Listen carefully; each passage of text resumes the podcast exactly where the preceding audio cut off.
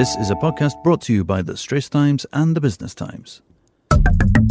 Welcome to Money Hacks, a podcast series by The Straits Times and The Business Times, where we break down financial tips so you can get started after listening to this episode. I'm your host, Ernest Lewis. Now, in this episode, I have here with me Doctor William Wan, the General Secretary of the Singapore Kindness Movement. Hi, Doctor Wan. Welcome to the show. Good morning, Ernest. Thank okay. you for having me. Yeah, very good. And we want to have this episode with a difference, actually. It's not so much about financial tips in a very grab sort of way immediately. We want to talk about financial tips for the longer run and for the longer term. So you have this new book out in the bookstores, Through the Valley, The Art of Living and Leaving Well. Can you tell us more about it? This book is actually about how I live my life and mm. how my friends I know live their lives and how we design it to live purposefully, yeah. meaningfully and actively at whatever age. Okay. It's not just a book for older people, it's also a book for young people because we age whether we like it or not. And the idea is to inspire, to challenge us to live to our optimum. You know, we talk about financial tips in Money Hacks and you have a financial tip for us in this episode. Definitely. And, and And it's called financial hoarding. Don't be a financial hoarder. That's an interesting phrase. Can you tell me what you mean by that? Well, you know, frugality is the other side of the coin. Uh, frugality is a good thing. Mm. I mean, we should be frugal, we should save all we can. But uh, hoarding is not a good idea because we, then we are living only for ourselves. We're not sharing what we have. So financial hoarding is when we are not giving, we are not generous. We keep it all within our own family, within our own need and not thinking of the needs of others. Mm. That is very common in uh, Asian society because we feel like we really need to work hard for what we try and make and try and keep everything and try and take care of our families first. And then only at the last minute, only as an afterthought, only when there's extra, we sort of give it away. Well, that reminds me of this uh, great guy called John Wesley. Mm. Some of us know the name. He taught his people that we should earn all we can, save all we can, and give all we can. And one guy hearing him said, what a pity he had the yeah. first two right but not the last one. But actually to keep the balance, I think he, uh, John Wesley is right because yeah. we can't really spend all the money that we save and we need to learn how to give some away. Mm. And the best time to give them away is while we're still alive. I mean, we can leave them in the will, yeah. but of course in the Chinese traditional family, we always think of leaving some only for our own family. Mm. What about leaving some also for the needs of others, for charities and mm. other institutions that are doing good? Now, I also think that we should be giving some while we're still alive so that we can manage as stewards of, of resources, yeah. manage the resources we have, give and ensure that they are spent properly according to what we believe in.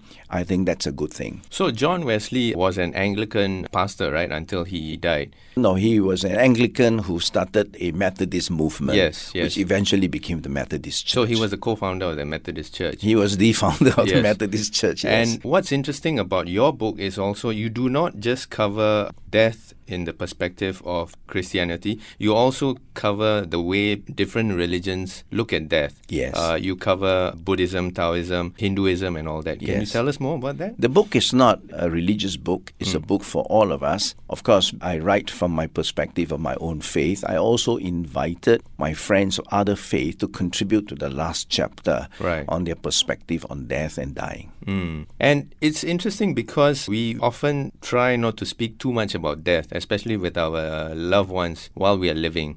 That is a problem. I mean, I had to take a while to talk to my dad about preparing all the documents. And my mom is even more sensitive. And now she sort of agrees that we need to prep all these documents in advance. That is also part of the thrust yeah. of my book. The second half of my book is about a documented emigrant. I see going beyond this life as migrating. Yeah. And if there is another world, we better get prepared for it. And if there's no other world, that's fine too. But we should have our wills, for example, ready. Problem of not talking about the death and dying is that we don't leave a will and mm. we leave behind a mess. And people do not really know what you want to do with mm. your assets. And then they can fight over these things. So uh, it is good to be documented, including, you know, what we want when we get very ill. You know, do you want to be sustained, you know, with a machine or do you want to go naturally? I think those things, you know, advanced medical directive and all that should also be talked about. That's good. Okay, now if you're liking these Money Hacks so far, do subscribe to Money Hacks on Apple's iTunes or on Google Podcasts or even on Spotify, and like us and give us a rating. Now back to our conversation with Doctor William Wan, the General Secretary of the Singapore Kindness Movement. So Doctor Wan, you were talking about Asian families, right? Say for example, Asian families that are well provided for. Often I hear they do trust funds for the children or the grandchildren in the future and so on. Is there something more they can do, especially for families that are well provided for? Can they do something more with their money for society or even charities? Yes, of course. Do you know, we, we are very concerned today about inequality, economic inequality. I yeah. mean, one way for us who have a bit more than others to deal with inequality is to consider giving away some so that we can sort of level up a little bit. When we are successful and our children are successful, by the time, for example, I leave this world, my kids will be in their fifties, and maybe my eldest is already forty-five. So I can imagine in ten years' time they'll be fifty-five and more. They would have established their own life. So giving them a bit more is not going to mean a whole lot to them. That's a good point that you mentioned in the book as well, which I read. You said a good retirement mantra: do not provide more for your children than is needed. Spend what you save too. You want to tell us about yeah, that? I think we yeah. should, at a certain age in our life. I'm already seventy-two, and yeah. I'm thinking that, you know, I have some savings. Do I want to just keep them for my children when they are all well provided, education, jobs, and everything else, mm. or should I also spend something on myself and my wife? I think we should. I think the old days when our great-grandparents, you know, stinge and save and sleep on planks and then provide beautiful yeah. beds for us, I think we should now rethink and say, hey, you know, we also, after all the hard work, deserve to pamper ourselves a little bit. But don't go off balance, because okay. we also need to give some away so that we can also, in a sense, contribute to the redistribution of wealth as well, mm. so that we can bridge that inequality gap. Yeah, so not just enjoying the fruits of our labor, but also sharing the fruits yes, right, indeed, of our labor. Indeed. Okay. In fact, there is a little other mantra that I have written about, that is, we can either live above our means, which is not good because yeah. we will be in debt, or live below our means, which is the best, or live within our means. Now, within our means is very common. We will not spend more than we have. Mm. But I think it's a good idea also to consider living below our means so that we can actually conserve some money and give that away, because we don't mm. really need to spend that much. I need to ask you this question, and for those who are skeptical, they might ask you, what is there joy in giving, in sharing something that I worked so hard for? That is a very difficult question to explain to someone in a very short time. Yeah. Interestingly, we're all in search of happiness, pursuit of happiness. But let me tell you this, happiness is not something you chase after. Happiness comes from within. And when you start giving, you start receiving. And what you receive is actually happiness. And when you give to someone, that someone, when you see that person that you give to, I think that's something that you cannot describe in words. That's right. And the little that we give and the difference, the big difference it makes to other people, I tell you, that joy, that happiness is indescribable. You should try it. Okay. And is there any other point in wills, talking about legal points in wills, do you have to sort of state in your wills that you want to start doing something extra with your money for charities or societies besides just taking care of family? Do you have to wait for then, or should you do it now? I think the operation of wills is very simple. First of all, it is about what you will. What do you will to do with what you have?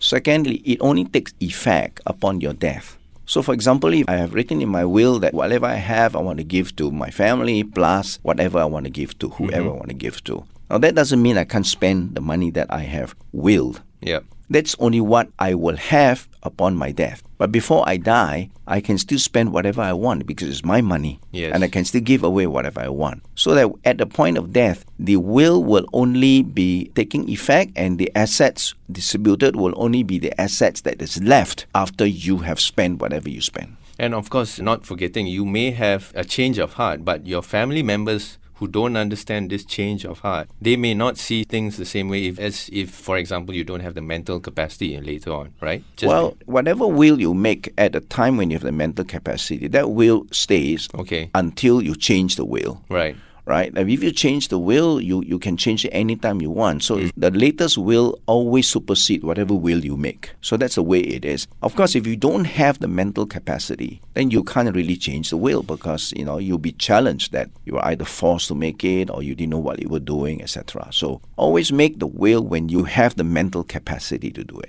Okay, and to wrap up, your final point is don't wait, don't hoard financially, do something with it now. Do something, celebrate life, share, and make yourself happy and make others happy. That's great advice. Thanks, Doctor William Wan. Thank you. So, once again, Doctor William Wan's new book is out in the bookstores. It's called Through the Valley, The Art of Living and Leaving Well.